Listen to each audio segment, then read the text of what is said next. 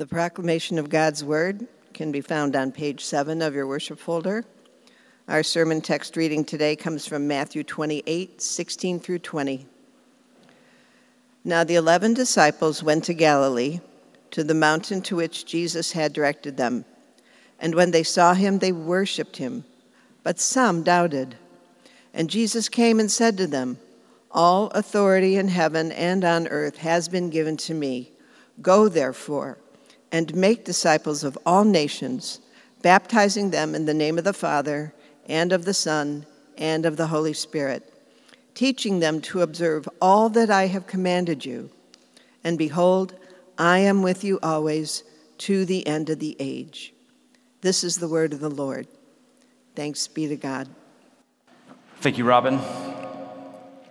Well, we are in a sermon series on what it means to be a healthy church. And I said from the outset that I'm sure that there are many more marks than the 9 that we have here at Redeemer.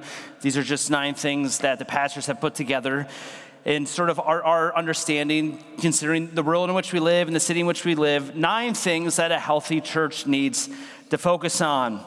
We saw very early on that a healthy church simply understands that a healthy church is a gathering of God's people. We saw that a healthy church prioritizes the main thing, which is the gospel. There's lots of things to talk about in our church, but we want the main thing to be the main thing. We saw 3 weeks ago with Pastor Shiv that a healthy church has a mission to engage all different types of people. Church isn't just for one subset, one ethne, but it's for all people. And then last week, we saw from Pastor Demyron that a healthy church is run according to God's word, with leaders that are installed and ordained according to God's design. So that is where we have been in the past. This week, we are looking at having mission clarity, mission of what they are called to do in the world. Now, from the outset, many of you are familiar with Kevin DeYoung. He was our speaker at Gathered and Scattered this past fall. I worked with Kevin for 13 years, and one of Kevin's most well-known books is What is the Mission of the Church? And so a lot of what I am going to say, I learned from Kevin. So I just want to, just give credit where credit is due. A lot of this is just borrowing from ideas that I heard him talk about in staff meetings and elder meetings. I'm not trying to plagiarize here. A lot of this is Kevin's thoughts. But before we get to what the mission of the church is, I just want to lay just a few foundational pieces to get us started. Number one, the word mission is not in the Bible. Now, that doesn't mean it's an unhelpful term. There's a lot of terms that we use that are not explicitly in the Bible. The word Trinity, the word infallibility or impassibility or inerrancy, those are not biblical words per se. There are lots of words that we use outside of the Bible that actually bring some definition to what is into the Bible. And sometimes you need to actually step out to clarify what is on the inside. And so the word mission is not in the Bible, but it is a very helpful term. The word mission has a Latin origin, which is very closely related to the Greek word for the apostles. And the apostles are those that are sent by God. So this is after the ascension. The apostles are sent into the world with a specific task. And so that is what we mean by mission. We are asking, what is the church sent into the world to do? I also just want to pause there and say that phrase, mission of the church, also needs some clarification, because I do think a lot of people get tripped up there. We are only talking about the mission of the church this morning, just the mission of the church. There are a lot of people, I think, with very good intentions that would say, well, the mission of the church should be the mission of Jesus. Whatever Jesus was called to do, that should be the mission of the church. And now, at first, that sounds great. Why don't we want to be like Jesus? His mission as God's people should be our mission. But then you start to think about it. And again, the word mission is that you are sent with a task. You're sent to do something. And so it was What was Jesus sent to do? What was the mission of Jesus? When we see that Jesus was sent into the world to live the perfect life that we can never live, the mission of Jesus was to die a substitutionary death on a cross. On the cross, Jesus fulfilled the law. Jesus satisfied the wrath of God so that God's people would be forever forgiven and forever welcomed into a secure and loving relationship with the Father. So then you think, oh, well, maybe that's not my mission. None of us are called to die on the cross to satisfy the justice and wrath of God. The mission of Jesus is different than the mission of the church. There's some people who might go to Revelation 21, again, I think with very good intentions, Revelation 21, that God is making all things new, and God's going to wipe away every tear from our eyes. And so some people might say, well, the mission of the church should be the mission of God, what God's doing in the world today. God's making all things new, and he's going to make the world a better place. And so maybe the mission of the church should be better health care, or getting rid of injustice, or creation care, caring for the world.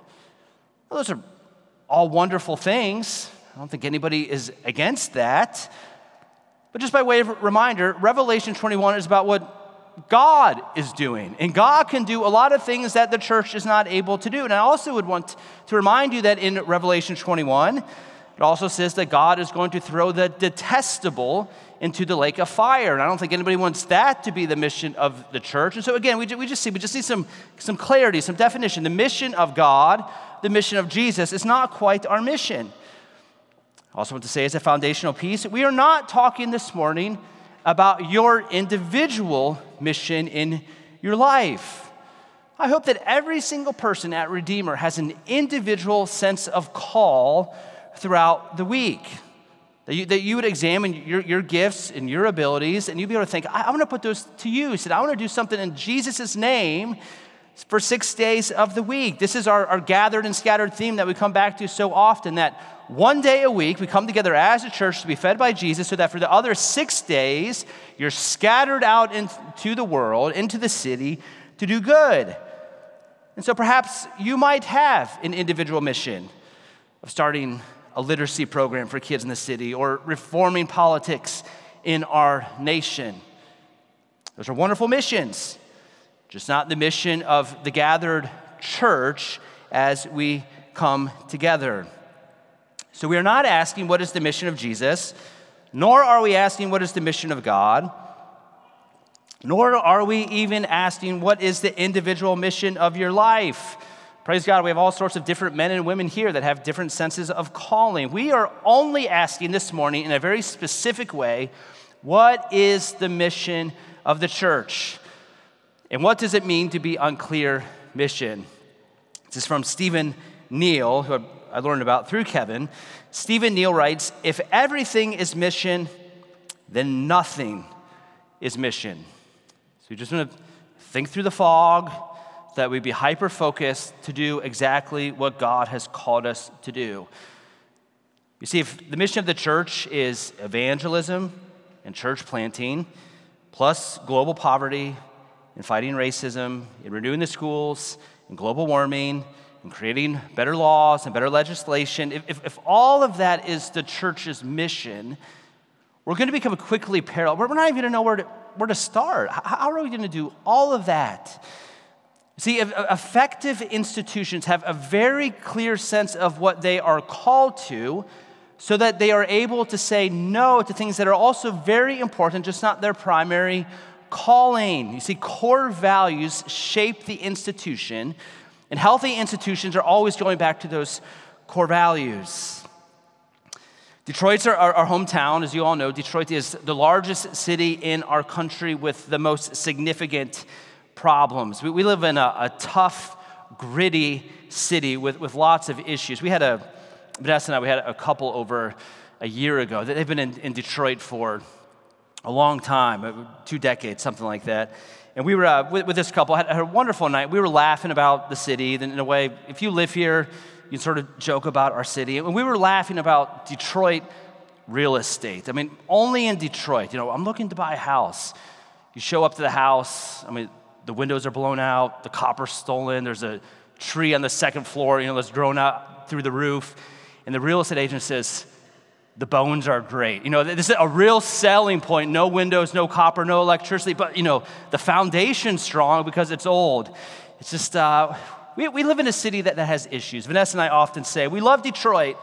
She's got issues. There's a lot of issues in our city. So many issues that we could almost become paralyzed as a church. Where do we even start?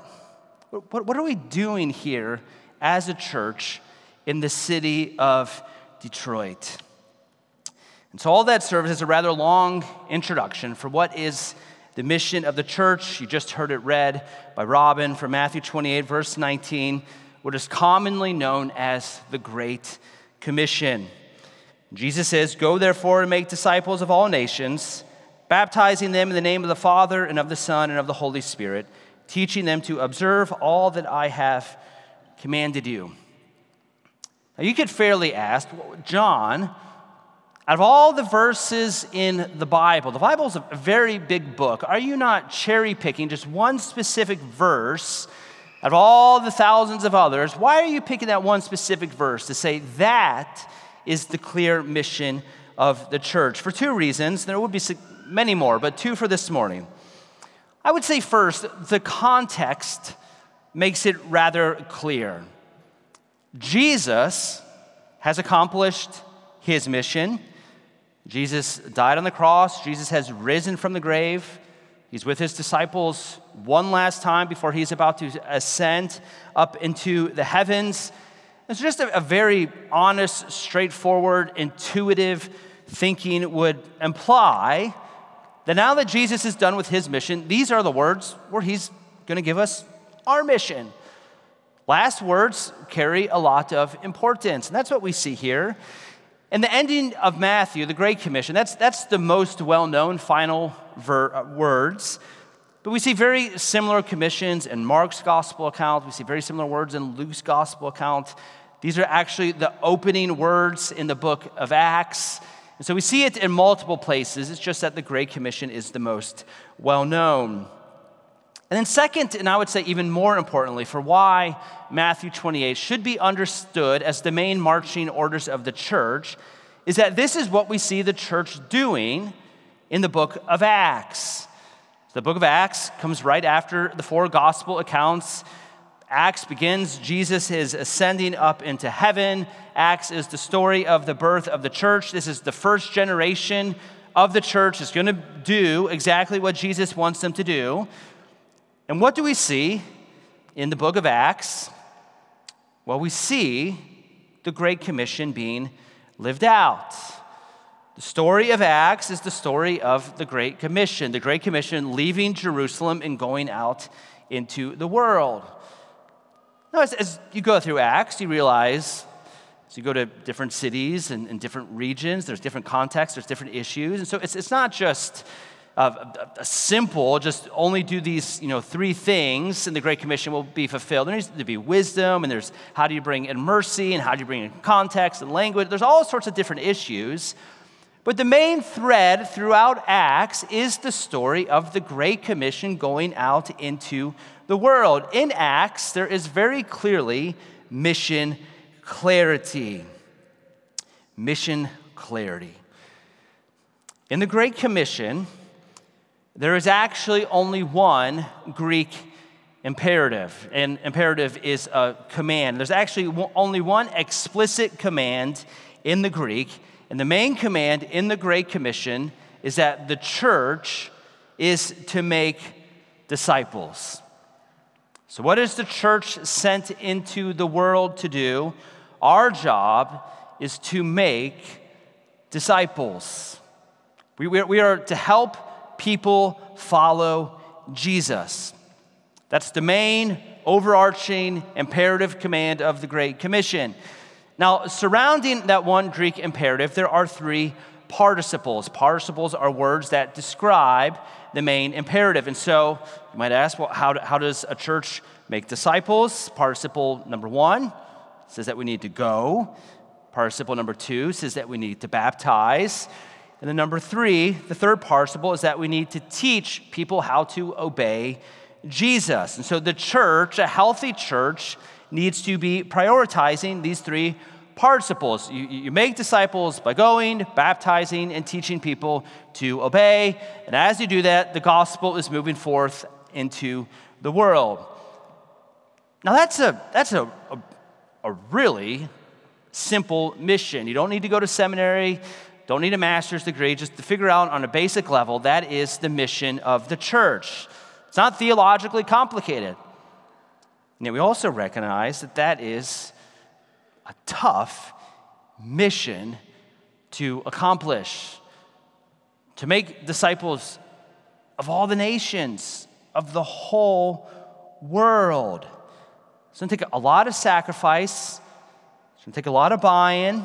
It's going to take a lot of courage to accomplish. This is not an easy commission. It is not an easy mission that the Lord has given to us. All the nations. The Greek word is all the ethne, ponte ethne. Ethne, that word for nations, it's a little bit different than how we understand nations today. We understand nations today by political boundaries. That's not what is in mind in the New Testament. An ethne is a people group, a group that has a specific culture, a language, a worldview. And so within certain political boundaries, there might be multiple people groups, or there's people groups that sort of transcend even political boundaries. Think of Native Americans that are living in the United States. That would be considered a different ethne than broader American culture. Or Yemen immigrants that are moving into Hamtramck. That's a different ethne, that they understand the world differently than broader American culture. And the task of the church is to make disciples in every ethnic group throughout the world. Now, it's very hard to figure out, where does one people group start? Where does it finish? And so it's fuzzy. The numbers are a little bit fuzzy. But Joshua Project, they estimate that there are 16,400 different people groups in the world today. In the country of India alone, there are 2,300 distinct people groups. And the task of the church, not just Redeemer the Church, I'm talking about the church at large, is we are to make disciples and we are to plant churches in all 16,400 different people groups. So we're in the denomination, the Presbyterian Church in America. We need that sort of equivalent 16,399 times over in all these different areas around the world. That is our task. And what we see, again, through these participles is how that's going to happen. The first participle is very clear. Go.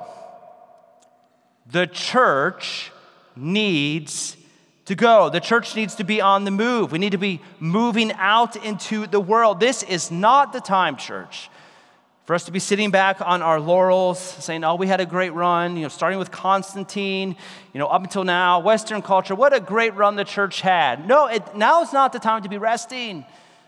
It's the time to be going, of sending people out and raising up pastors and missionaries, sending people out into the city and sending people out into the world. We must be forward thinking. We must be a going church. See, the thrust of the Old Testament in Israel was called to say to the world, God is great, come to Israel, come to us so that we might tell you about this great God of grace.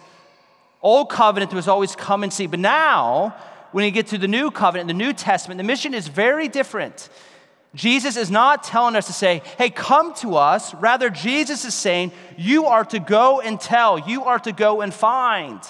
I've called you out of the world. That's the ecclesia. You are called out of the world. But then Jesus very intentionally says, I call you out so that you might go in to find those that have ears to hear of the gospel of grace. We are to be a going church. Two more participles. The second, baptizing. As we go into the world, we are to baptize. Now, baptism is the sacrament of initiation. It's the sacrament that welcomes you into the family of faith. And so baptism is just a different way of saying evangelize, to tell people to come in, how they can be clean in Jesus. And then after people come to faith, are baptized, are brought in, we are to teach, that's the third participle, we are to teach disciples to obey everything that Jesus has commanded. And this is where church planting comes in. If you're to look at Paul's missionary strategy in the book of Acts, you get to understand Paul's strategy with 3 P's. He preached the gospel, people were discipled, and he planted churches. Preach, people discipled, plant churches. Planting churches is the final step of the Great Commission, because Jesus says, I want my disciples to be taught how to obey everything that I have said. We could say by implication, everything that is in the Bible, disciples need to learn how to follow. So this means that the Great Commission is not just a well-known evangelist that shows up on a weekend, so people come to know the Lord, and then the evangelist takes off and the people are left all on their own to follow Jesus. No, there needs to be a church that is established. This ties into the sermon from last week. A church that's established with leaders that on Sunday morning are going through books of the Bible, verse by verse, chapter by chapter, teaching the people how to obey everything that is in the Word of God. So it's not just a revival, it's not just a weekend service, it is a church, a faithful church, that is left behind to teach the people how to follow Jesus. It's the mission of the church. Make disciples. How do we make disciples? We go, we baptize, and we teach people to obey. The mission of the church, as we see in Matthew 28, it's very clearly that is what we see in the book of Acts. Last week, Pastor Demyron, like I said, he preached on leadership in the church.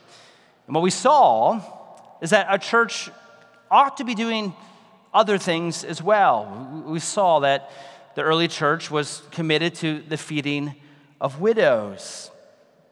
But what we also saw in that story in the book of Acts is the main ministry of the word. That yes, the gospel ought to be ordained with acts of mercy. We ought to feed the widows.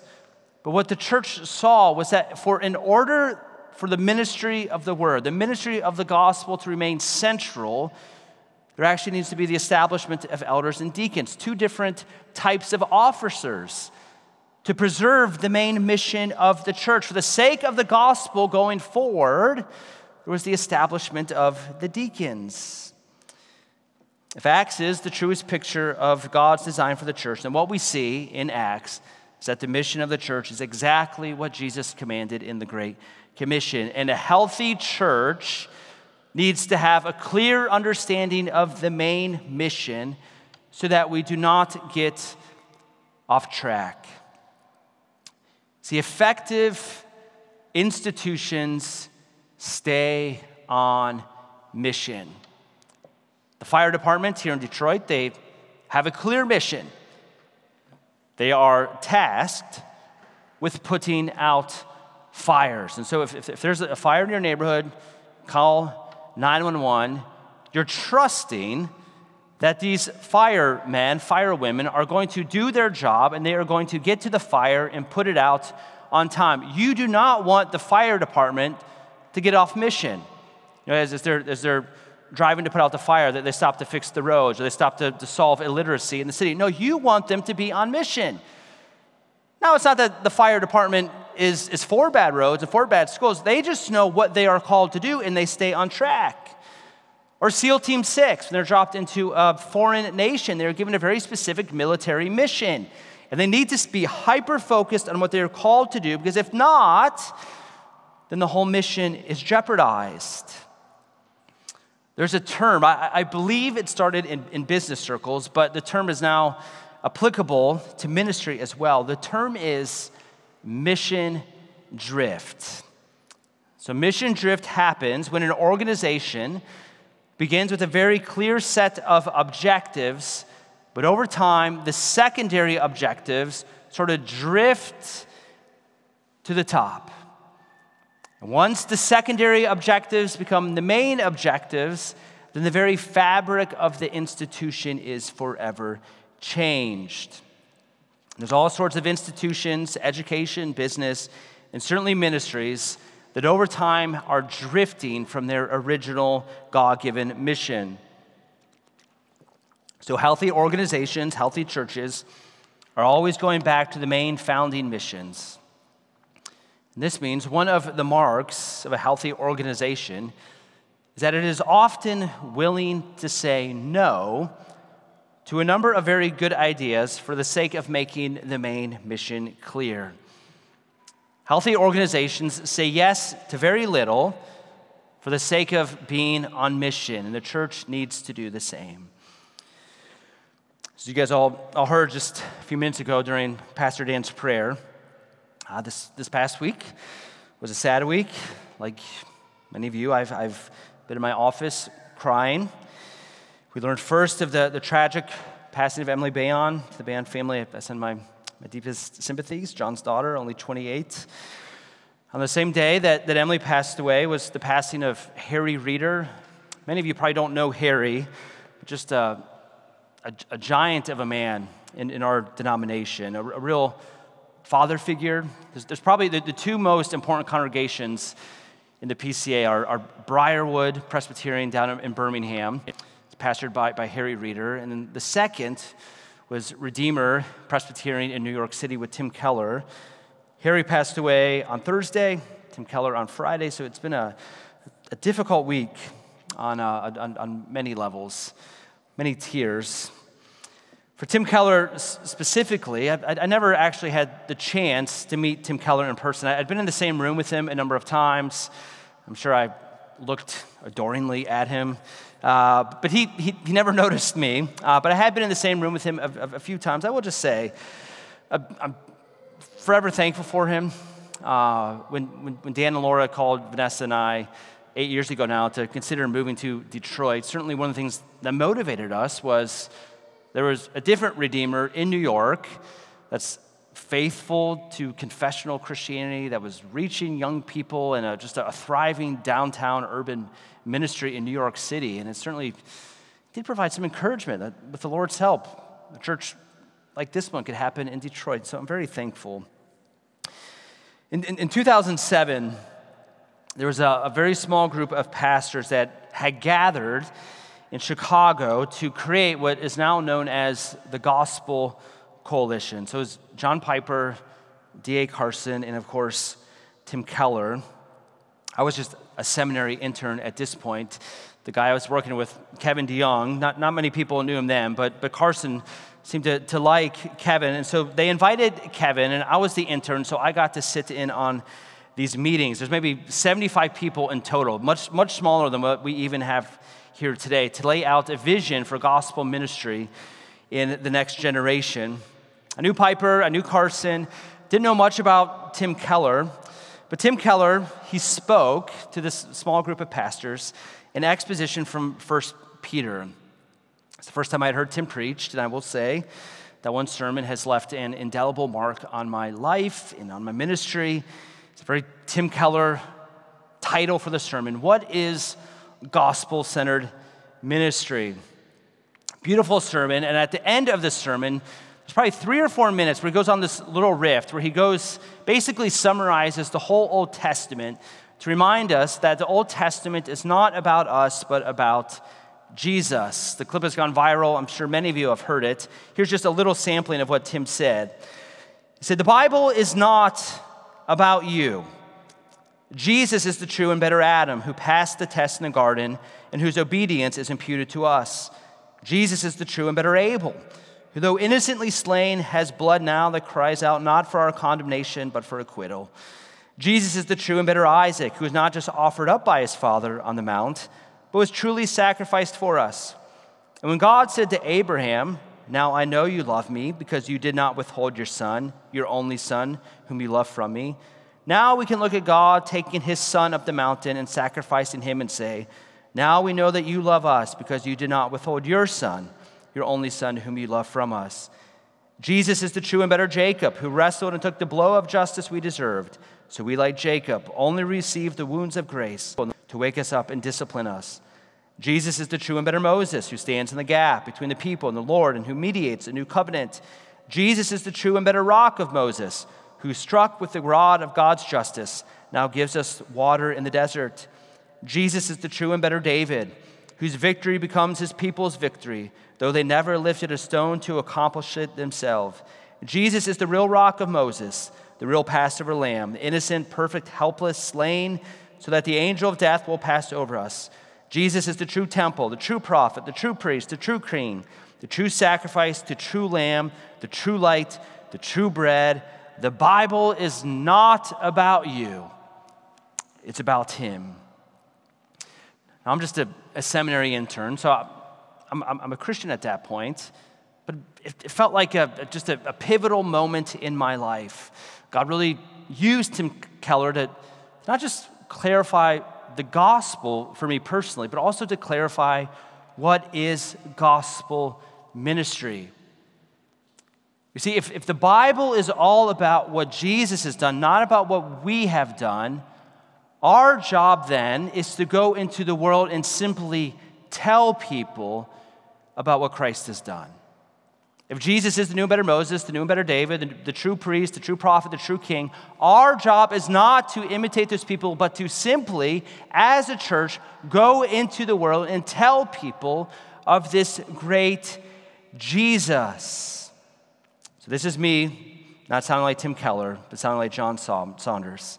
The gospel is sovereign, free, blood-bought grace that God is going to extend to every people group throughout the entire world. God is doing something wonderful in the world. It's a massive work of redemption. God is building a kingdom. God is building a city whose architect is God. The city has no ends. It's God's work. All the verbs associated with the kingdom in the New Testament are passive verbs. We receive the kingdom. We enter into the kingdom. It is passive what we do. So our only job in life is to go into the world and to testify to all that Jesus Christ has done. That is all we are called to do. That's all the Great Commission is. God has done it. We simply get to tell people and then enjoy the ride of being partners with him in it. That's why Tim Keller will go on to say, the mission of the church is to plant churches in strategic cities around the world.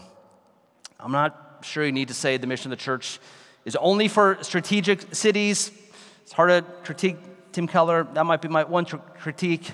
The mission of the church is just to go out into the world, whether it's strategy or not. We're just called to go out and tell people, whether they're in the countryside or in New York or in London. We just need to go out, plant churches, and tell people about all that God has done in the world. A few final thoughts. I'll do this very quickly. Three final thoughts.